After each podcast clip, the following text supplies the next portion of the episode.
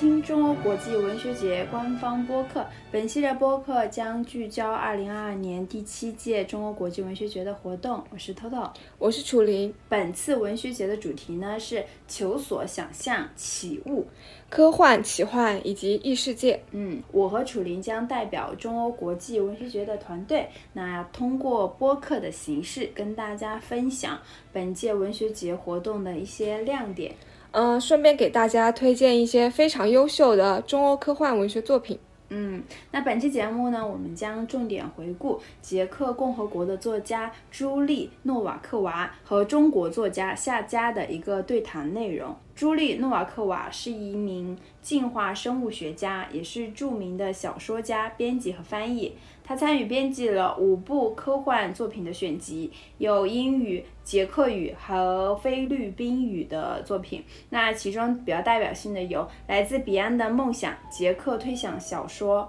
选集以及《我们之外的生活》等等。嗯，他的很多的作品都刊登在了著名的科幻文学杂志。Clark's World 上面，那这本杂志是从二零零六年就开始发行的，而且在近年已经有一个为中国所设立的一个中国科幻的专栏，那定期会刊载一些中国的科幻文学作品。那啊，我们今天要介绍的另外一位作家夏佳，他的那个《百鬼夜行街》就曾在二零一二年的时候就刊登在了这个刊物上面。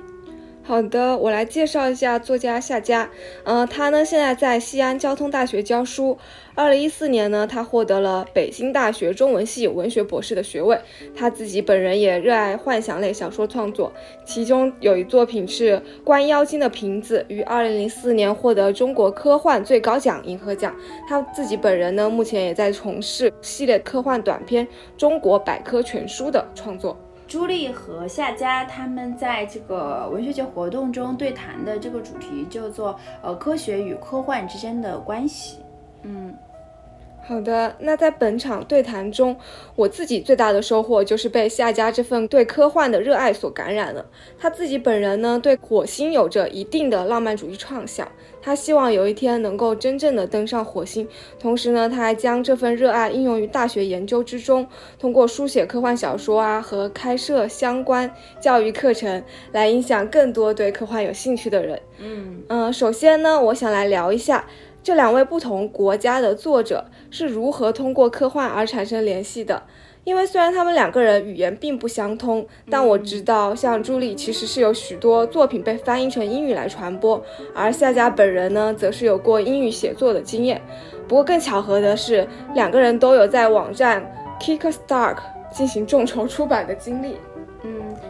刚刚我们提到的那本《我们之外的生活》，其实就是朱莉在这个平台上众筹而来的。呃，Kickstarter 它其实是一个众筹的平台，呃，其实在国内也有这样子的模式的东西啊，啊，但是他们可能更出名的就是一些跟艺术类相关的作品，比如电影啊、专辑啊、舞台剧、话剧、游戏等等。那他们的 slogan 是让创意变为现实。这个也是跟他们创神的故事有关，因为他们最开始就是因为一群人几个朋友想搞个爵士的音乐会，所以开始的做一个这样的创业的项目。嗯，就是如果大家有类似的想法和项目，其实是真的是可以在这里参与的。好的，听到这个故事呢，其实夏佳本人对于这一份经历来说，他自己表达了说，对于创作者来说，众筹一本书籍，比起依赖于出版社，他觉得这份工作其实更依赖于受众。比如说，虽然他是第一次参加这样的项目，但是得到了大家非常热情的支持，所以这个过程对他来说是享受的。而且做这件事情的原因也非常简单，他希望能够把更多中国新锐作家的作品推广到这个国际市场上。好的，其实除了这两位作家有众筹项目这么一个共同之处呢，两个人还对火星保持着不断的探索。像佳佳本人就是一个资深的火星迷，他曾经说自己的人生梦想便是有一天能够登上火星，而且随着科技的进步，他也认为这件事情是在他有生之年可以实现的。而朱莉则是在自己的作品中书写火星故事。嗯。除了作家身份之外呢，夏家他不是在西安交通大学任教吗？他常常会感到，虽然在公共领域中我们开展了许多关于太空探索的讨论，但是仍然有许多问题没有经过充分的讨论，大家只是简单的讨论和站队。比如说什么？啊，你是否赞成政府花很多的钱投资在太空项目之中呢？这个我想问一下头头，这个问题你怎么想的呢？其实夏家在这个对谈里面有提到过这个问题哦，他是说，其实他在大学课堂上他就问同学们嘛，就是你们是否赞成？其实大部分学生都选择了支持。其实这件事情就让他会有一些反思和思考，为什么大部分的学生都非常。愿意支持投资这些项目呢？其实本身对他们的那个关系并没有那么大，呃，这又让他自己去回想说，他自己对于太空的一些向往来自于什么地方？其实我觉得这个跟我们大部分都一样，就是说我们对于太空的认知，要不就是阅读一些科幻小说，看一些电影作品。嗯，然后看一些新闻报道，然后近几年可能会受到网上的一些意见领袖的影响。那在这些叙事当中，其实我们会发现，我们常常把太空去浪漫化，就是觉得很多太空爱情电影就是这么演的，然后把太空想象，呃，或者一想到太空，我们就会觉得是。遥远的是神秘的，是充满可能性的。而反观我们自己的生活，眼前的这些生活，它可能意味着是非常世俗的，是非常平庸的，甚至是非常糟糕的。所以，太空成为了我们的一个远方。夏家老师的这个洞察是非常有意思的，所以我特意去问了我身边的一些朋友和同事同样的问题，也就是是否赞成，嗯，花很多钱投资在太空探索上嘛？啊，我身边的朋友有一半以上都是表示说不支持、不赞成的。其实我挺惊讶的，其中有一个朋友他就说，因为他觉得在他的生活中，嗯，有太多值得去。花更多的钱去投资和解决的问题，嗯，他常常说我自己都不知道活不活得过今天，我还要去考虑不知道未来的哪一天要登上火星这种事情吗？他会觉得说我们眼前的生活被我们自己搞得这么糟糕，我们去哪里又有什么差别呢？即使有机会去太空，他也觉得说他自己是那个拿不到船票的人，嗯。嗯，好的。哎，那对这个事情，其实我也有自己的看法。嗯，我觉得呢，虽然随着科学的进步，科技探索是一件非常重要的事情，但是我个人可能会更关注当下发生在我们身边的这些问题，比如说像现在啊，新冠疫情的循环往复，还有重庆山火扑灭这些事情，总是会让我们感觉到面临这些现实层面的问题会很无力。嗯，所以当我回答这个问题的时候。我觉得轻易的回答支持是没有什么付出成本的，而如果说当我回答不支持的时候呢，反而会因为这个不支持而受到质疑，是吗？是的，比如说我在跟朋友聊天的时候，他会觉得我这是一种受限的思维，放弃了对更多可能性的追求，反而从我们这些身边人的反应，我觉得是恰恰补充了夏家前面所提出的对太空浪漫化的想象，比如说我们对太空赋予了太多美好的期待。我自己的火星梦其实也深受这个东西影响，因为我觉得说如果有机会我死在火星上，但我却选择死在地球上，这是一件比较羞耻的事情，说明我这辈子就是个俗人。呃，但是我自己现在开始反思这个问题，就是这个宏大叙事它本身，它其实是一个很浪漫主义的东西。这个浪漫主义的叙事里边就已经包含着，就是一方面又想要现代性的那个高科技的东西，但另一方面又。幻想出一个超越现代性的救赎。反过来说，如果我们要那个，我们就可以把这个问题解决了。但是这样的二元对立其实不能够帮助我们有效的去真正的面对我们当下的这个处境，比如说这个地球上的生态的问题。所以在我们不断的去强调说我们要花很多钱，我们要去赌这个机会，我们要去建那个很大的飞船把人类送往太空的时候，我们背后的那个潜台词是我们抛下地球上的烂摊子。逃往太空，逃往太空之后怎么办呢？其实这个问题很关键，就是我们去了太空中，我们无论是活在飞船上，还是活在其他行星的殖民地上，我们是不是接下来就要把人类的现代文明所有东西都要再重演一遍，还是建立同样的工业文明的形态？还是去做同样的，比如说有可能是对环境和生态有很大破坏性的这些所谓的科学探索，还是过同样高耗能的这种生活方式？其实朱莉也是这样子的，朱莉她就会表示说，其实她自己是非常的质疑人类是不是真的应该登上火星，包括她都觉得说，其实我好像并不是。真的想要看到这一幕的发生，嗯，那他自己其实比较哦，会从环境保护、自然生态的角度去思考这个问题。包括他在他的短篇小说里面就写了一个这样的故事，就是人类登上火星之后，感染了月球微生物的那种病原体。其实这个设定非常有意思，就是因为我们看到很多的科幻作品里面，人去了火星、去了月球之后，其实是没有什么特别生理的反应的，是一种猎奇的景观的感受。但是他就会从这个病毒的这个层面去考虑。我小时候也看过一个类似的故事，但是比起这个来说，是显得更加的。幽默一点的，它其实讲的是火星人进攻地球，然后地球人很快就被火星人给打趴下了，然后火星人就开始吃地球人，就是吃到后面的时候呢，地球人马上就要团灭了。但是这个时候是什么救了地球呢？是地球上那些呃具有传染性的病原体，比如说我们常常遇到的流感。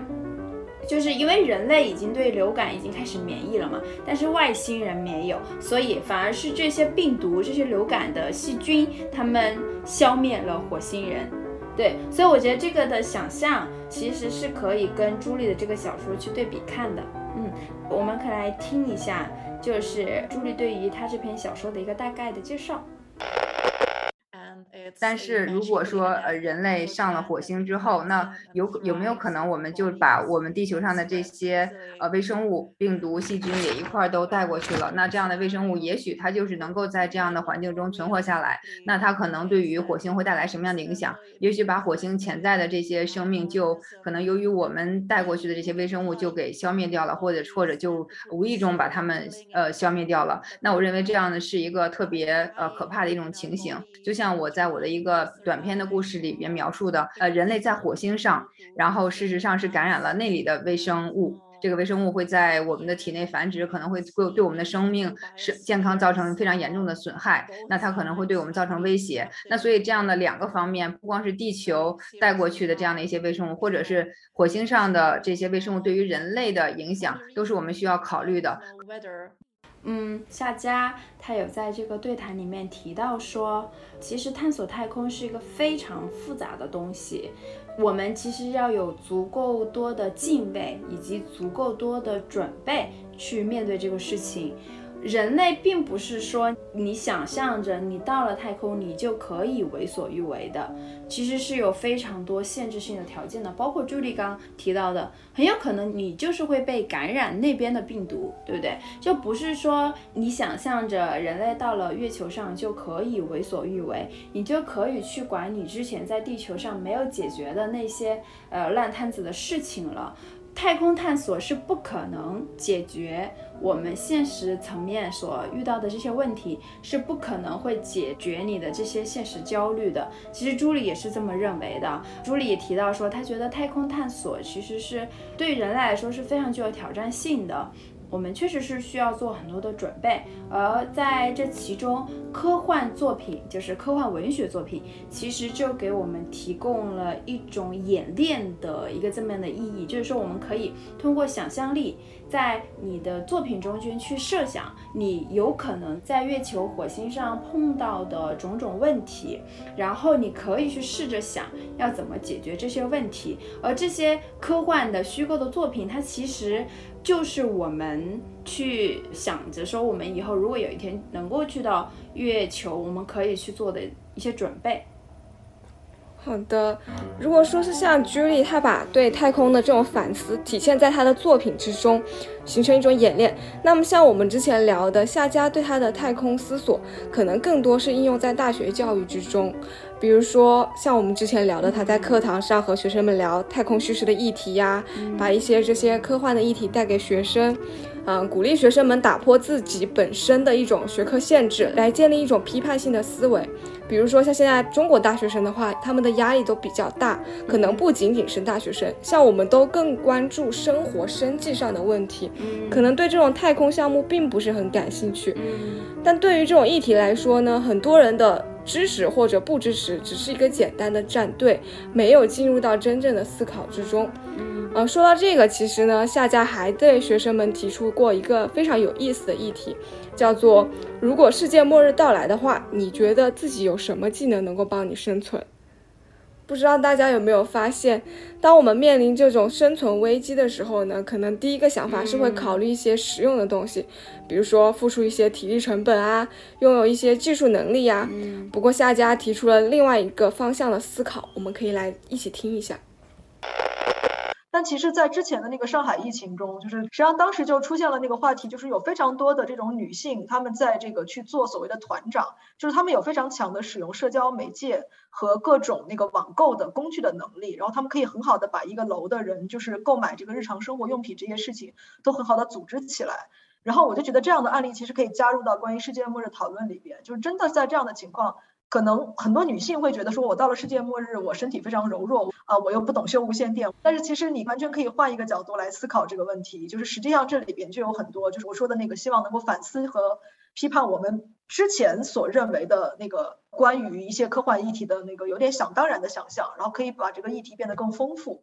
现在提出的这个观念确实是非常有意思的，因为本身嗯这次的两个作家都是女性作家嘛，然后。他们有提到说，其实，在科幻作品里面，我们很常会看到一些女性形象，她们会被塑造成一种比较柔弱的，呃，母性的形象。可能给人感觉就是很感性的，而男性形象他可能反而是更冷硬的，或者是说他承担着一定的技术能力。那夏家提到说，其实他在朱莉的作品《冰与城的交响曲》中看到了一个非常有意思的一个设定，就是说这个故事里面。男性形象就是代表理性的，而女性形象是代表感性的。嗯，这个其实设定我们非常的熟悉。但是接下来发生了什么呢？当这个男性形象和女性形象碰到了呃一个事情的时候，这个男的第一反应就是觉得好危险，而这个时候这个女性形象就跟他说。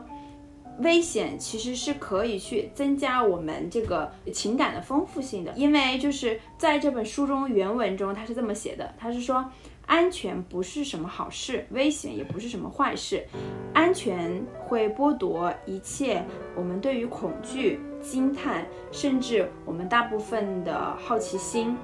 我们需要，就是人都是需要正常的、丰富的情感才能正常的运作的。强调了这个丰富的情感的重要性啊，这个女性去说服男性的这一个情节，在她的这个小说里面也是出现很多次的，而往往都是可以用感性去说服理性的。我觉得这个设定是非常有意思的。好的，我觉得这个设定其实就有点像我们在上海疫情时期啊，那些作为团长的女性，我们都能感受到，在面对一些现实层面的困难的时候，她们往往会发挥自己的优势。这些优势包括一些收集信息的能力啊，统筹社交的能力啊，包括在时间紧迫的情况下做一些果断的选择啊，这些其实都体现了。女性的果敢和坚韧。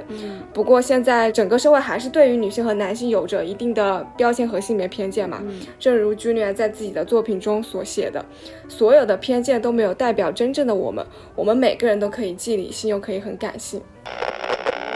呃，在我的其他的故事中呢，有的时候我也是会跨越性别，呃，不把他们定义为某一个性别。比如说像我刚才提到的《We Shadows》这样的一个故事里边，它的主角就是有两重身份的，他既是男性也是女性，他割裂其中的任何一个性别都没办法存活，因为这两两者都是他。所以说这个可能也是可以作为我们现在的一种比喻。我也是想要来打破这样的一个对于女性或男性应该如何如何的这样的一种性别的偏见。所以，因为事实上这样的所有的偏见都没有代表真正的我们。我们每个人都是可以既理性又可以很感性的。呃，可能在统计学的意义上，可能会有一些由于社会环境、由于生存环境的一些不同造成的一些差异。但是如果我们看其本质的话，我们会认为，不管是男性或者女性，或者是认为有自己有多性别者，或者是定义自己成为无性别者、无性别者的这些人，他们都可以成为科学家，都可以成为歌手，只要是他们有这样的愿望，只要是他们有足够的才能，他们都可以成为他们想要成为的那个人。所以我认为，在我的作品中，我也是想要打破这样的一些偏见，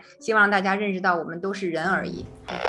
那。今天这期节目就到这里啦。如果大家对于朱莉或对于夏家的作品感兴趣的话，可以关注我们中欧国际文学节的微博和微信的账号，获得更多的资讯。那本系列播客节目将会聚焦第七届中欧国际文学节的活动。我们的节目由欧盟驻华代表团特别支持制作与出品。下期再见，拜拜，拜拜。